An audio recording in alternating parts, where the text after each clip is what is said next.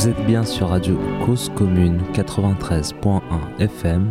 Vous écoutez l'émission Un coin quelque part. Quelquefois dans un coin se cache un bonheur pour moi. Si je savais où Bonjour. Aujourd'hui, je suis avec Mo. Je l'ai rencontrée lors des rencontres intergalactiques de l'habitat léger. On a beaucoup discuté, elle faisait partie de plusieurs échanges, plusieurs euh, réunions du forum auxquelles j'ai participé avec la quarantaine de personnes qui étaient présentes. Et Mo a accepté de faire quelques échanges sur son parcours, sur sa, la façon qu'elle a eu de chercher son coin dans plein de situations qu'elle va nous décrire. Nous sommes sous un tipi, encore, comme avec Guillaume l'autre fois. Il y a de la pluie et il y a le feu juste devant nous. Génial ce feu. Ah, il est beau là. Ouais, très beau. Je lui ai fait une forme de tipi, donc c'est parfait. bah oui. euh,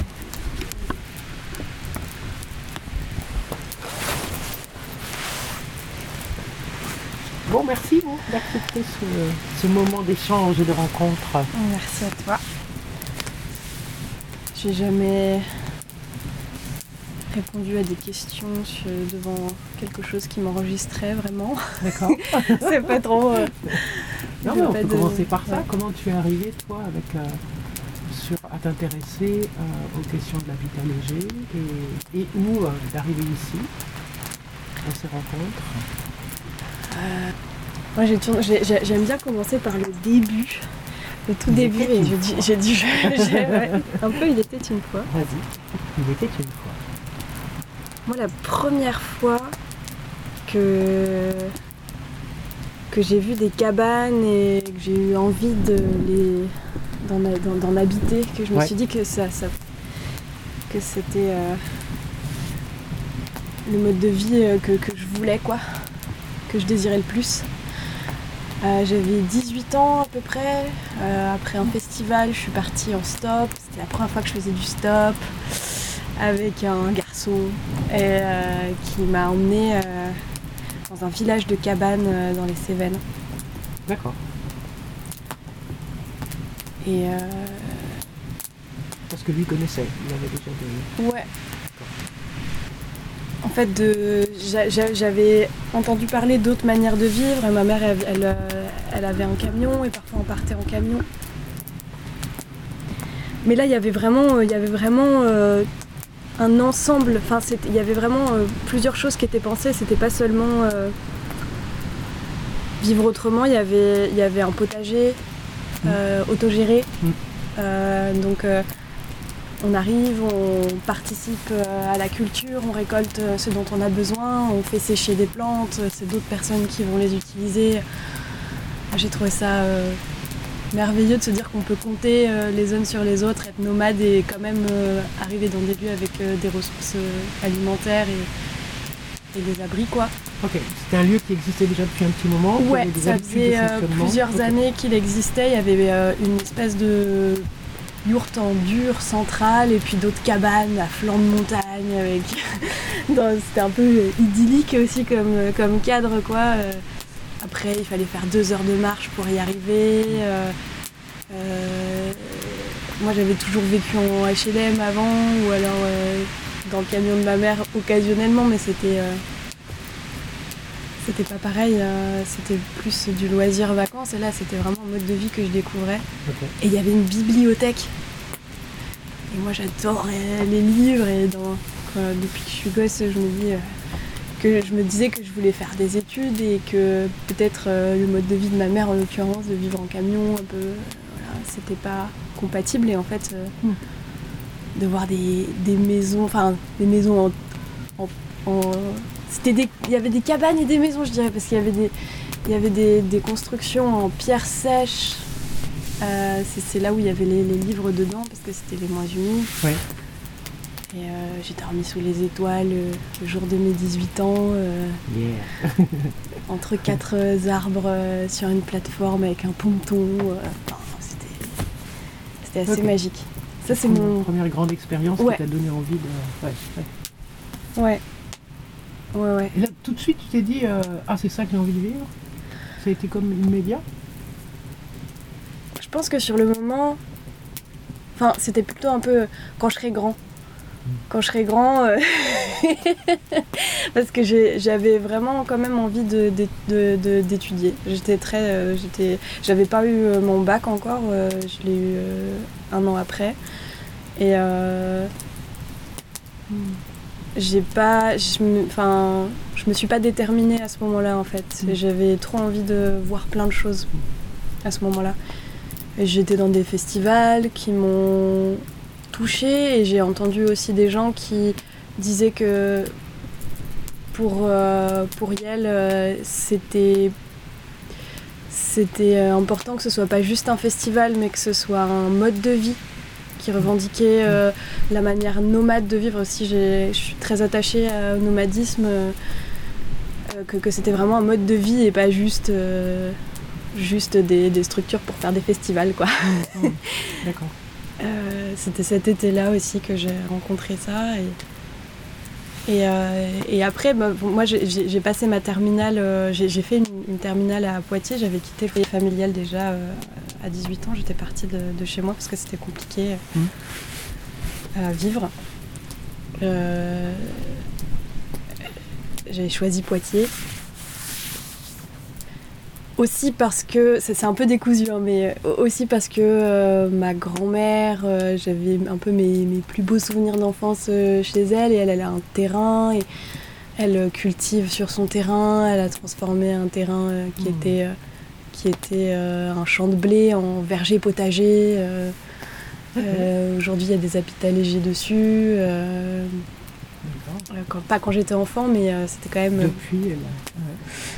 Voilà, c'était assez fort pour moi. Et, euh, et puis Poitiers, c'était euh, c'était un peu l'accès à la culture et l'accès aux bibliothèques et l'accès aux études. Quoi.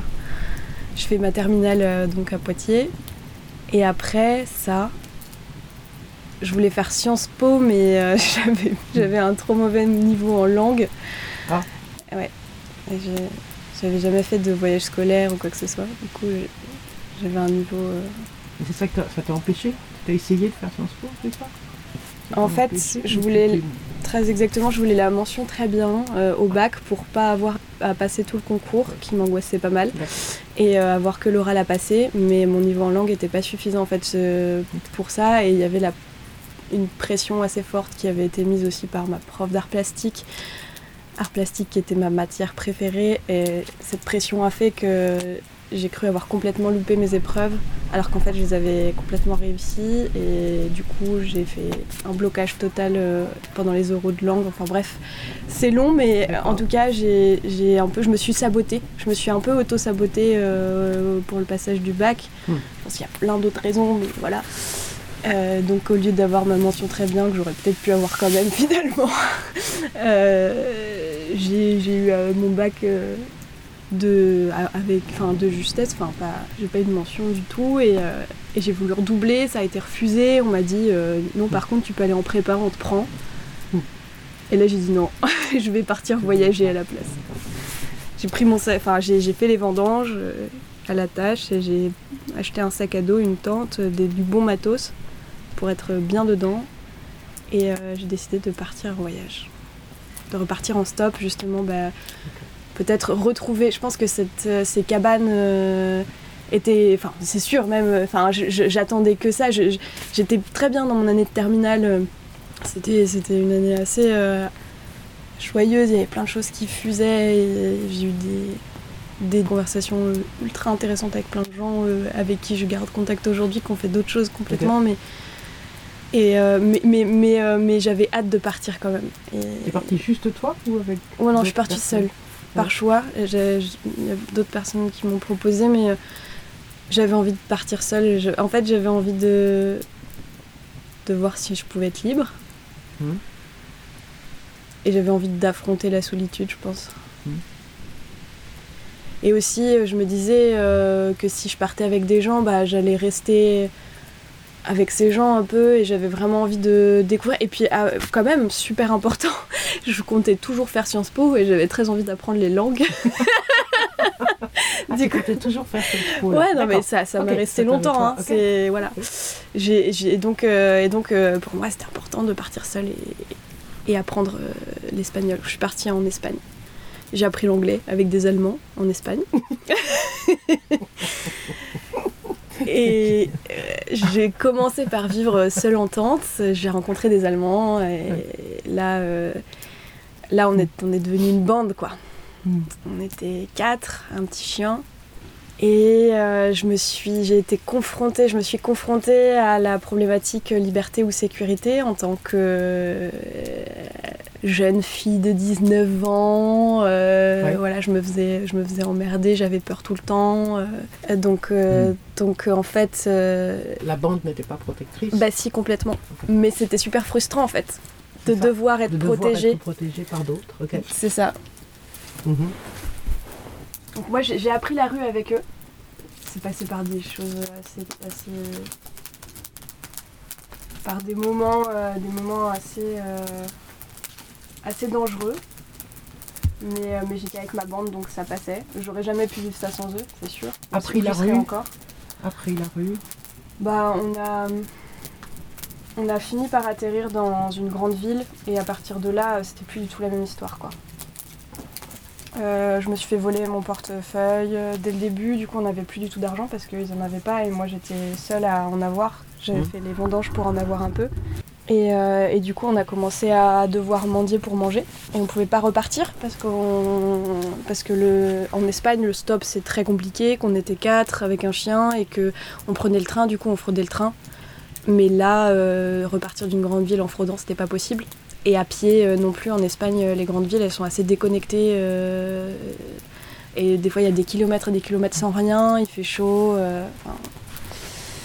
Du coup, pendant deux semaines, on a vécu dans la- à la rue, alors qu'avant, on était, euh, en- on était nomades euh, dans nos tentes et dans nos hamacs, et c'est absolument pas la même histoire.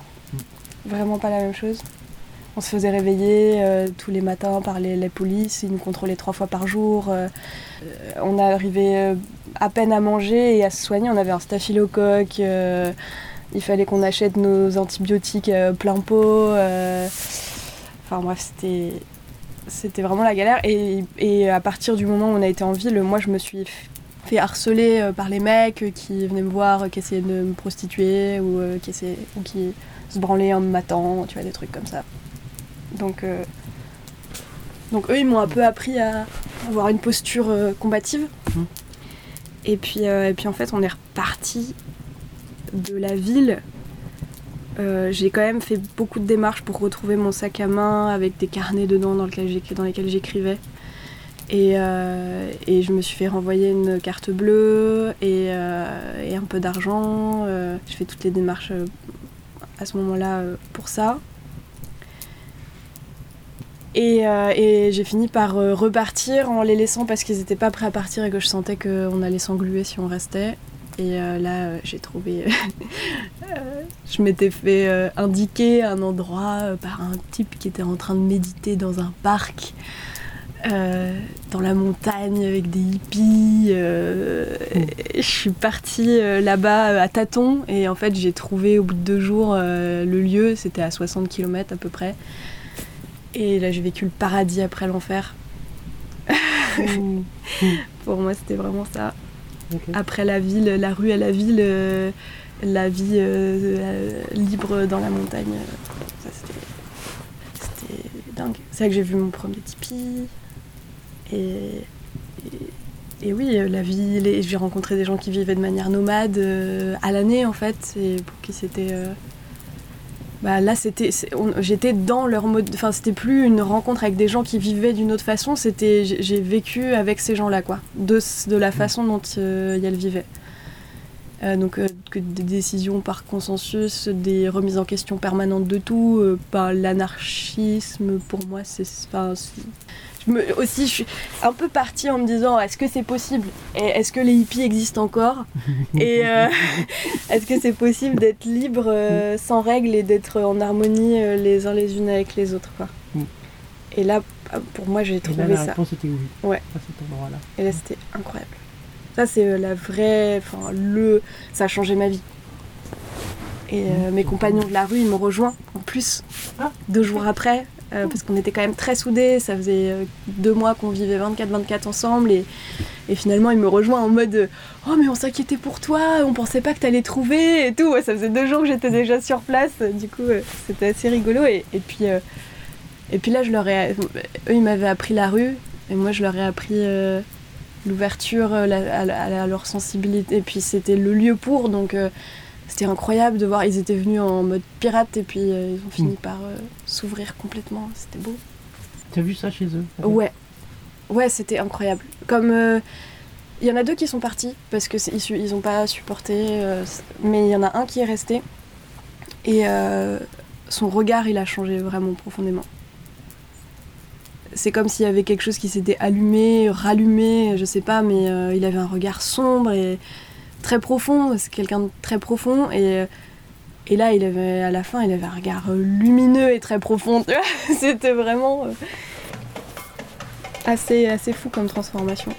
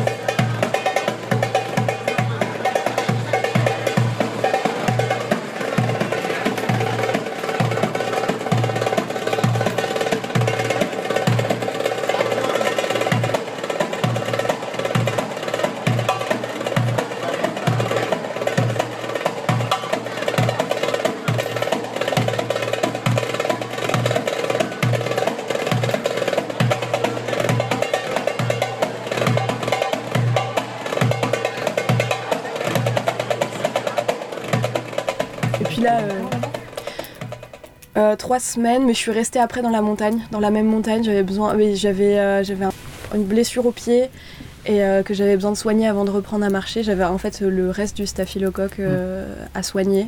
Donc j'ai essayé avec du titri, ça marchait pas. J'étais avec deux compagnons.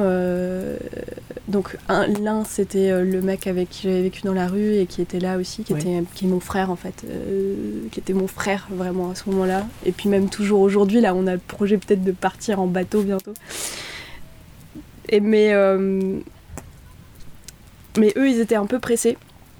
Et euh, moi je suis restée une ou deux semaines de plus me soigner en fait. Donc j'ai trouvé un coin entre deux énormes roches dans un canyon. Mhm. Et euh, je suis allée chercher de la crème antibiotique quand même. À la pharmacie, ils voulaient m'envoyer à l'hôpital, mais euh, j'ai décidé de retourner là-bas. Et euh, en fait, j'étais dans un. Enfin, c'était génial parce que c'était aéré, c'était à l'ombre, c'était au frais, à côté du, de, de l'eau. Et puis, j'ai pas parlé pendant cinq jours, donc j'avais vraiment toute mon énergie pour moi et je faisais la sieste tous les jours, je me reposais beaucoup. Euh, je lisais, j'écrivais, j'écoutais de la musique, je jouais de la musique parce que j'ai appris la derbuka euh, dans la montagne avec les hippies. Et puis là, bah, j'en avais une avec moi qu'on m'avait prêtée et donc je jouais beaucoup, beaucoup, beaucoup.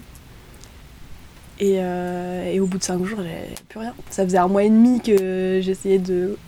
Hmm. Enfin, que je combattais euh, ce staphylocoque et en fait, Et là, t'as réussi. En 5 Ouais. jours, t'as réussi. c'était assez dingue. Il y avait Yeah. des tortues, il y avait des tortues sauvages canyon. C'était incroyable. Ah ouais Ouais, papillons qui se posaient sur moi et, et des tortues sauvages. Wow. J'ai peint, j'ai fini par peindre. j'ai fini par peindre une fresque euh, dans, mes, dans mes rochers. Mhm.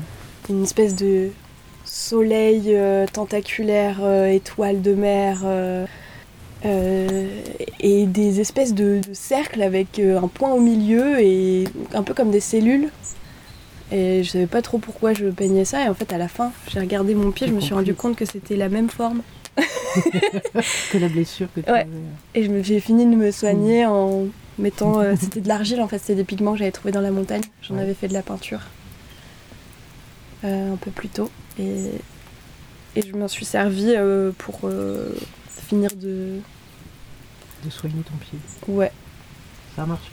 Bah, en tout cas, a marché. ouais, avec la crème antibiotique aussi. on a pas un soutien quand même.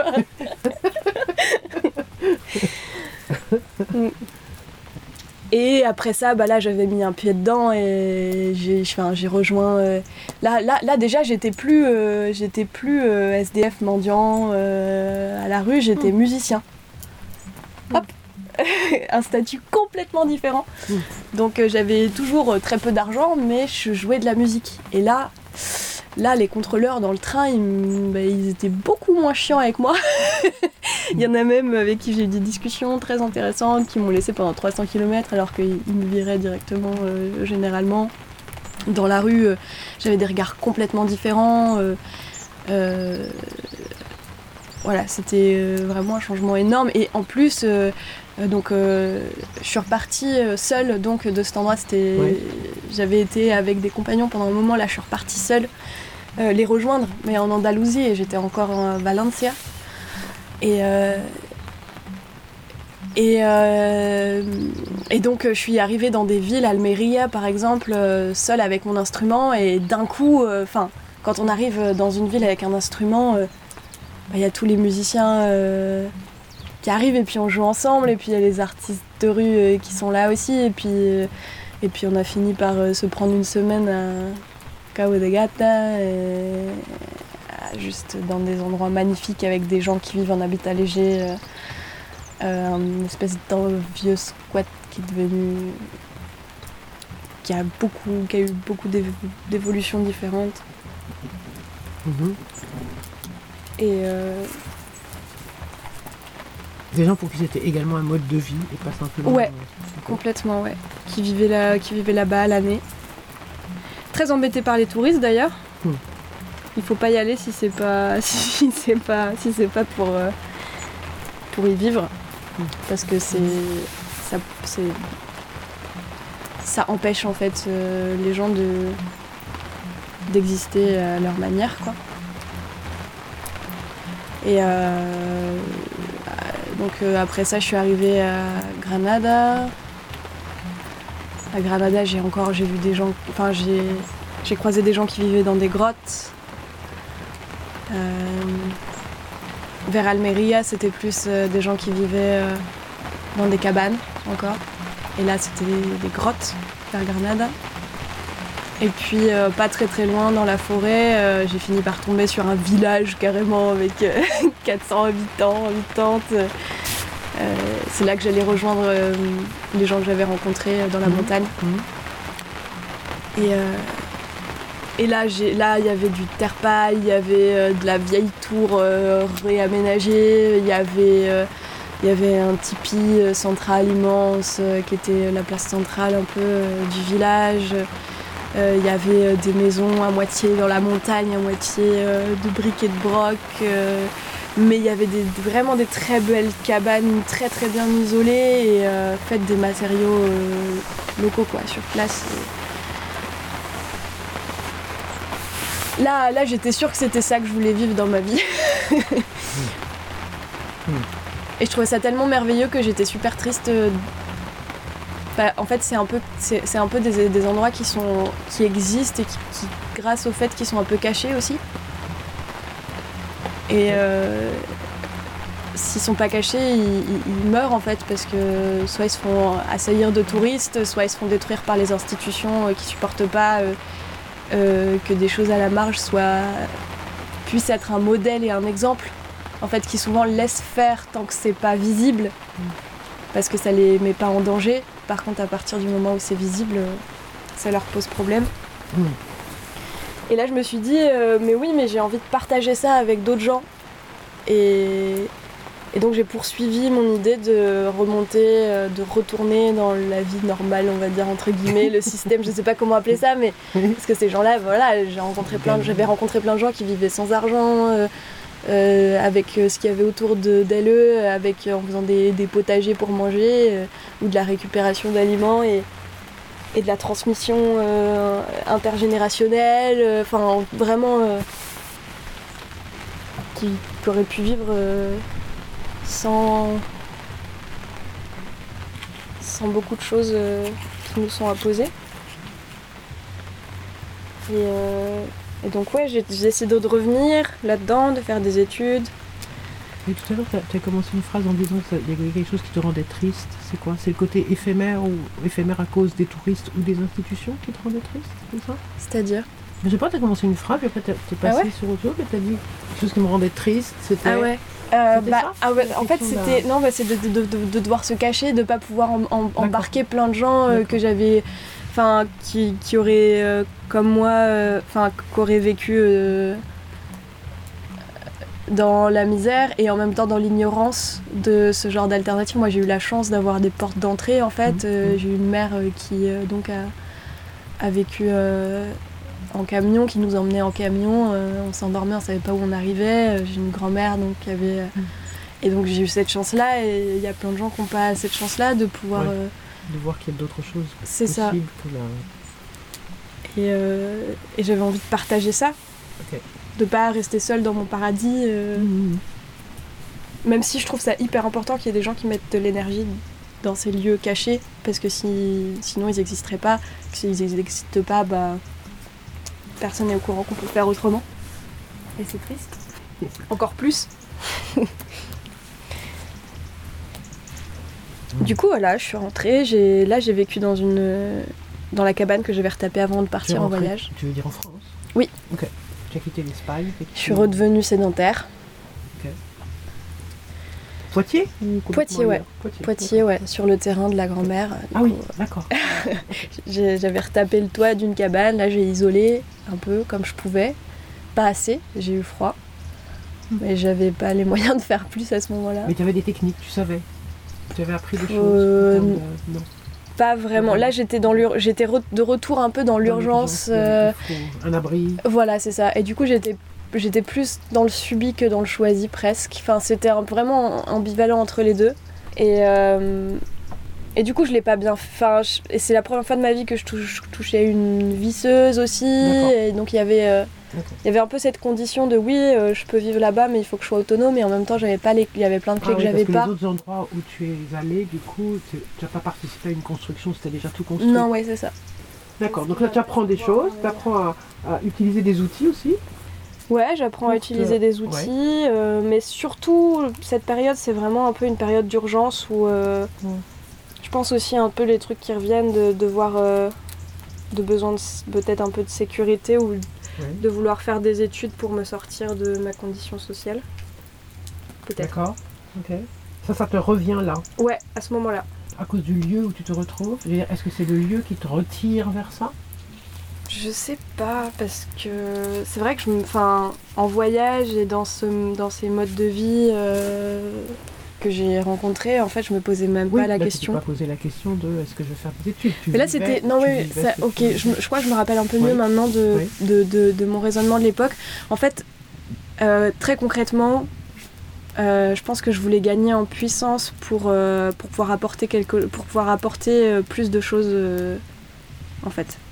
Je pense qu'il y a un truc comme ça que je voulais je voulais partager ce que j'avais connu mais euh, que je me enfin je, je me disais bien que si je- juste euh, j'en parlais euh, autour de moi Mm. que ça aurait peut-être pas un impact très grand et que j'avais envie de faire des choses un peu plus grandes pour, pour ça quoi.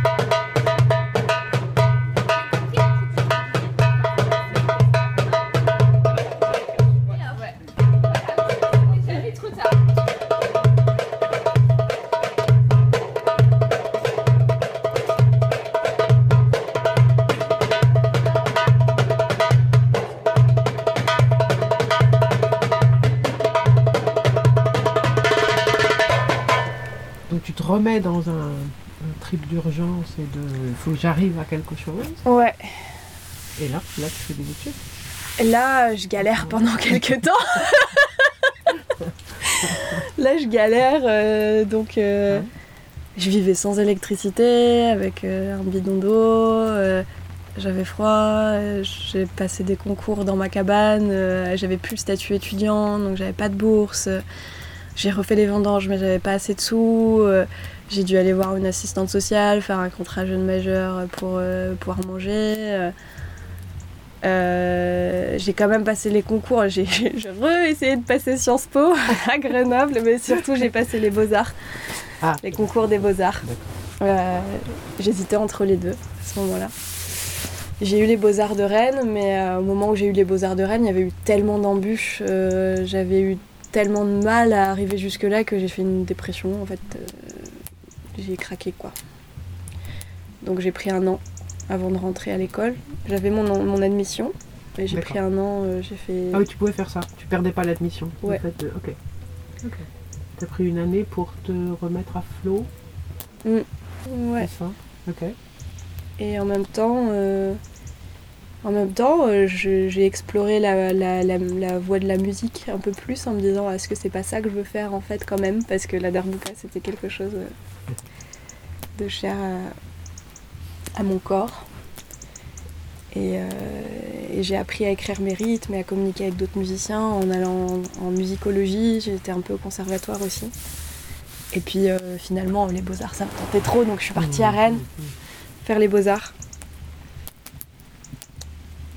Là-bas, j'avais un euh, quand au bout, de, au bout de tout ça, ça faisait déjà deux ans que j'étais plus, enfin que j'étais rentrée de voyage et j'avais un peu l'impression de me perdre et de plus être du tout dans la direction que j'avais envie de prendre, de retourner, de- de- d'avoir un appartement euh, en ville, même si c'était en colocation. euh, ça m'a fait super bizarre d'être en ville, en fait, d'être en ville.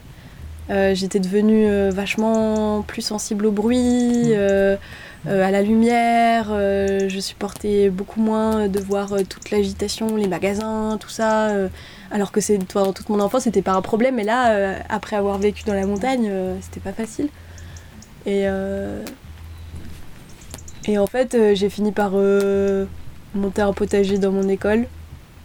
Et, euh,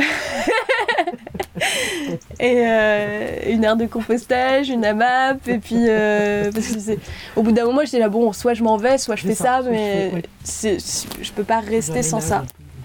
Euh, je veux pas euh, vivre soit l'un soit l'autre. il faut qu'il y ait de ça dans ma vie. je veux pas être sur un ordinateur à parler à personne. Enfin voilà. Et donc, et donc on a fini par même construire, commencer à construire une cabane dans cette école sur le, sur le, un terrain de la mairie. Et euh, organiser un festival. euh, au début, c'était des ateliers, rencontres. euh, j'ai réussi à faire venir un charpentier qui était spécialisé dans les techniques non industrielles pour bosser avec nous. À Rennes, il y a beaucoup d'ateliers et techniques, donc il y a beaucoup de pratiques possibles.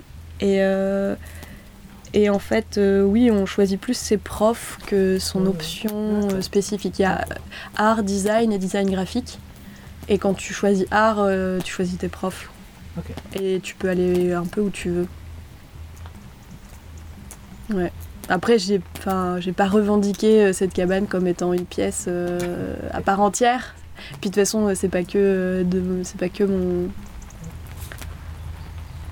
Même si je l'ai beaucoup porté, c'est quand même euh, le travail de, truc de- d'un collectif. Mmh, Et, euh, et là, ça, bah, en fait, euh, tout ça, là, là, ça y est, on est, on est à presque maintenant. Après toutes ces péripéties. Toutes les péripéties, donc tu as fait les beaux-arts pendant deux ans? Trois ans. Trois? Ouais. Trois ans et en fait euh, le deuxième festival, euh, là c'était vraiment un peu un festival cette fois-ci. Euh, les premiers, la première édition s'appelait les écologiques, donc il y avait plusieurs ateliers dont un atelier bois qui a permis de faire le premier contact avec le charpentier, Mmh. qui a permis ensuite de monter un dossier plus crédible pour les institutions pour construire cette cabane. Donc dossier de 30 pages à présenter en mairie, Oh, tout ça. Ah oui. J'ai pu euh, constater la lourdeur euh, de la chose quand on va vers les institutions, alors que, alors que la légèreté quand on est en Mmh, dehors. Quoi. Ça, c'est mmh, sûr mmh. que waouh. La Ok, mais ça a été accueilli quand même? Ça a fini par être accepté, et après un combat politique euh, interne, hein. Euh, je veux dire en conseil de site, euh, avec des oppositions directes, euh, la directrice qui refuse, la présentation de la maquette avec tout le projet après l'exposition et le festival. Donc un événement, c'est beaucoup plus facilement accepté dans, le, dans les écoles que, que, que débloquer un budget pour, pour une construction, par exemple. Oui. Donc euh, l'organisation de l'événement, ça, a été, ça a été possible. Enfin, bref, après, après avoir euh, un peu plus euh, fait de bruit euh, quelque part et montré qu'il y avait du soutien et, euh, et présenter cette maquette euh, au conseil de site, au dernier conseil de site de l'année où il y avait l'élu à la culture, donc le président de l'école qui venait exceptionnellement. Mm. Et donc on lui en a mis un peu plein la vue avec, euh, avec une maquette qu'on a fait pendant deux semaines juste pour lui. il était là, waouh, il se passe plein de choses. Et la directrice à ce moment-là m'arrête dans ma démonstration, elle me dit bon c'est bon, euh, cette fois-ci c'est après deux ans euh, de bataille un peu, euh, c'est bon cette fois-ci des réunions elle n'était pas venue et tout, cette fois-ci je vois que le projet il, est- il s'est étoffé, il a Ah, avancé, ouais, Parce que le projet. Voilà, c'était pas avant, donc euh, donc c'est d'accord. Ok, Ça c'était c'était c'était il y a un peu plus d'un an, c'était en juin pas cette année mais l'année d'avant. d'accord. Donc à la rentrée on construit. euh, J'ai pas pu être au RIHL 2019 euh, parce que j'étais en train de préparer la construction de notre cabane. Euh, grâce à d'autres euh, étudiantes qui avaient monté des événements en début d'année pour, euh, pour intégrer euh, les premières années, on propose un atelier qui est légitimé, légitimisé par, par cet événement Mhm. et là on construit quoi. On commence à construire pour de vrai. On devait finir la construction en avril pour la deuxième édition qui s'appelait Cabanifest de l'événement euh, Mhm. réunissant des ateliers, des tables rondes et, euh, et euh, une soirée de célébration, une soirée festive avec des, des étudiants du TN, du Théâtre National de Bretagne, du Théâtre de Rennes, des étudiantes de, du, thé- du conservatoire, du, faire une, une collaboration comme ça artistique euh, improvisée euh, pour inaugurer euh, la cabane qui devait être ter- Mmh. terminée en avril Ouais. pendant l'événement avec le même charpentier toujours et Guillaume de Salvert que j'avais invité. Invité euh, pour euh, je l'avais invité à une table ronde d'abord. Et, euh, et puis en fait on s'est eu au téléphone et il m'a proposé il a fini par me proposer un atelier plutôt il y avait des gens intéressés de toute façon et il y avait la possibilité de couvrir euh, la cabane avec euh, avec des techniques différentes de celles qui étaient euh, utilisées euh, dès le départ c'était lui proposer un atelier architecture de cueillette Mm. faut savoir que oui cet événement il était il était organisé aussi en lien avec l'école d'architecture de, de Rennes.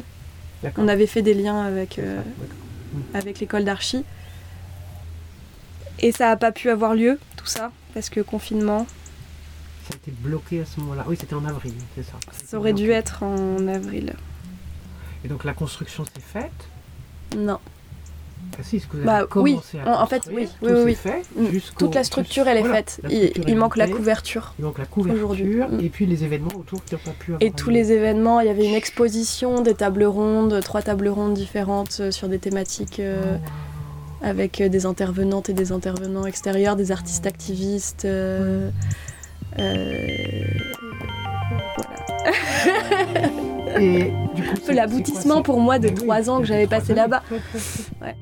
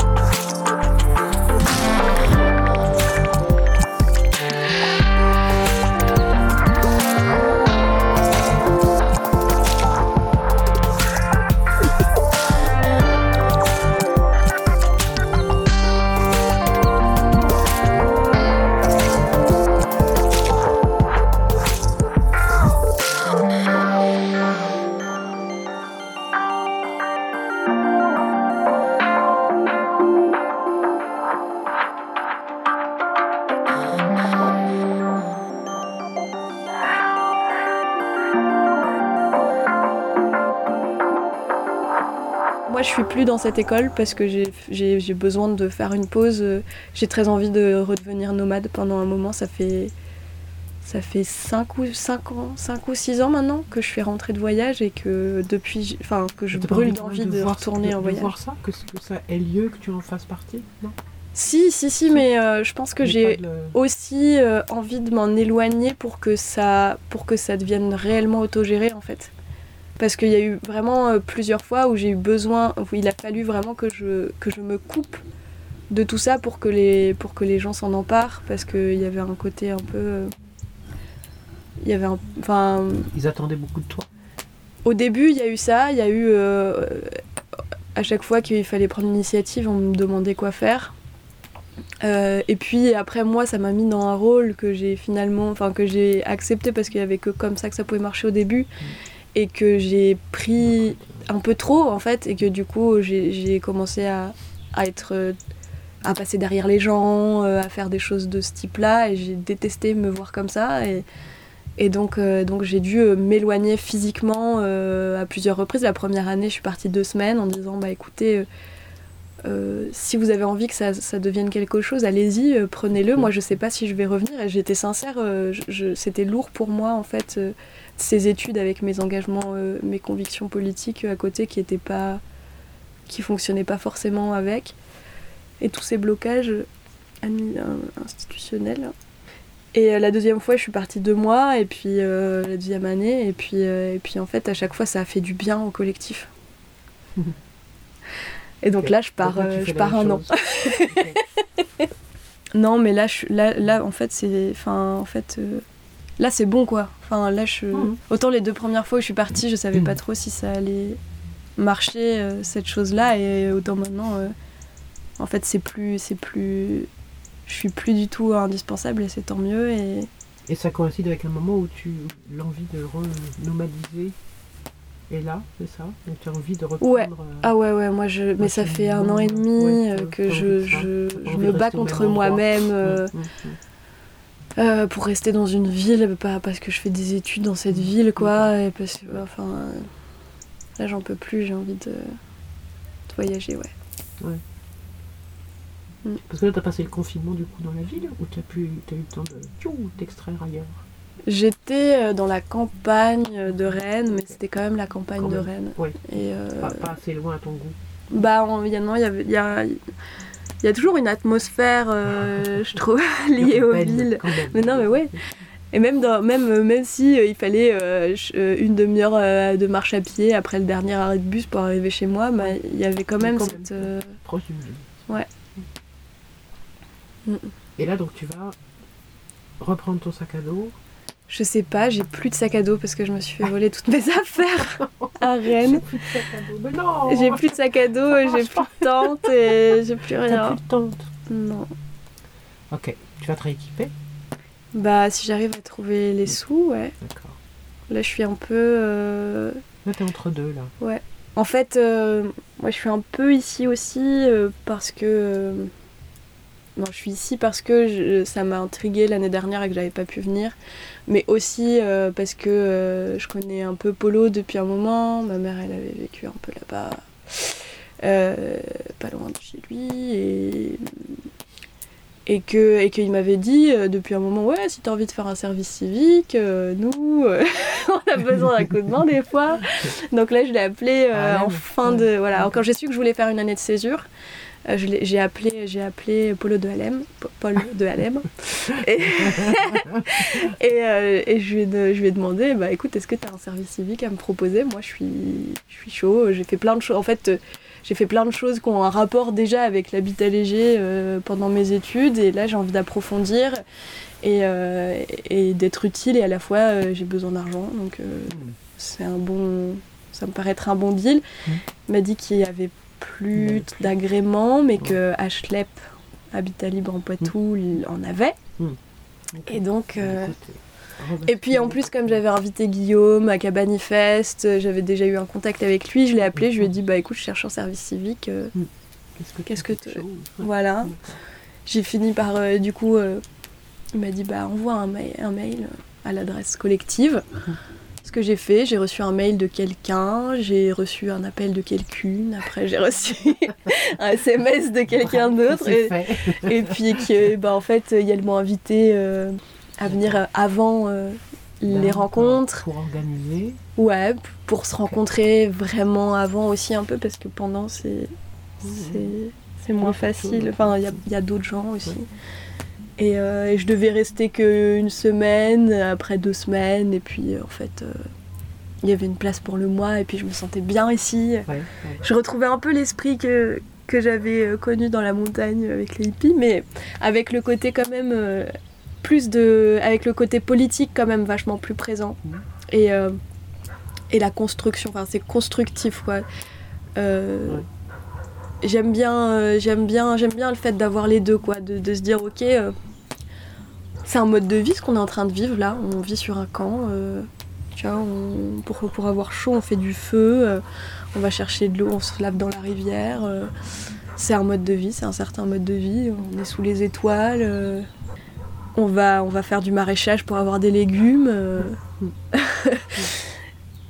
Mais il y, a aussi, y a aussi une dimension en dehors de la bulle. On rayonne aussi quoi, par à la fois bah, la dimension politique que ça porte l'habitat léger euh, dans, dans le sens où bah, HLEP construit aussi et, et diffuse euh, ce mode d'habitat euh, par, par la construction Mhm. et, euh, et porte des, des idéaux et des, des positions euh, que je trouve euh, nécessaires à porter. Donc, donc ouais, quelque part, je trouve, je trouve un peu ce- cet entre-deux que je cherchais en, re- en revenant de, de la montagne euh, en Espagne, quelque part. Après, je sais pas à quel point. Enfin, là, j'arrive, quoi, je débarque pour l'instant. Donc, je sais pas à quel point je vais me sentir bien euh, dans cette association particulièrement, etc. Ouais, mais. ouais. Et puis, il y a, il y a, bah, comme dans tous les collectifs, il y a des problématiques, euh, des, parfois des problématiques lourdes, des choses à régler. euh. Mais j'ai l'impression que c'est possible. Là, j'ai participé au forum et j'ai trouvé ça euh, merveilleux pendant Mm. tout le forum, de, de se réunir, de se fédérer, euh, de, de penser euh, et local et global. non mais oui. Euh, Enfin voilà, d'avoir d'avoir une diversité des tactiques. Mm. De se rencontrer entre personnes qui pensent différemment, Mm. Mais qui ont le même objectif. Et et voilà, j'ai envie de j'ai envie de m'investir là-dedans, là tout de suite. J'ai envie de, bah, j'ai l'impression d'avoir trouvé l'endroit où je pouvais apporter le mieux euh, ce que je voulais apporter. Ouais. De combiner euh, les dimensions sociales, écologistes, anticapitalistes, l'autogestion, euh, de- d'apprendre des choses. J'ai appris à souder, j'ai appris à coudre sur une machine à coudre. Enfin, je veux dire, c'est merveilleux, quoi. Ouais. Ouais.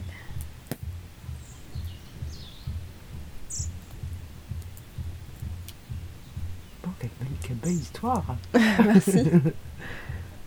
Ça faisait longtemps que j'avais pas Merci fait. à toi parce que c'est euh, beau, plein d'émotions diverses qui, Mm.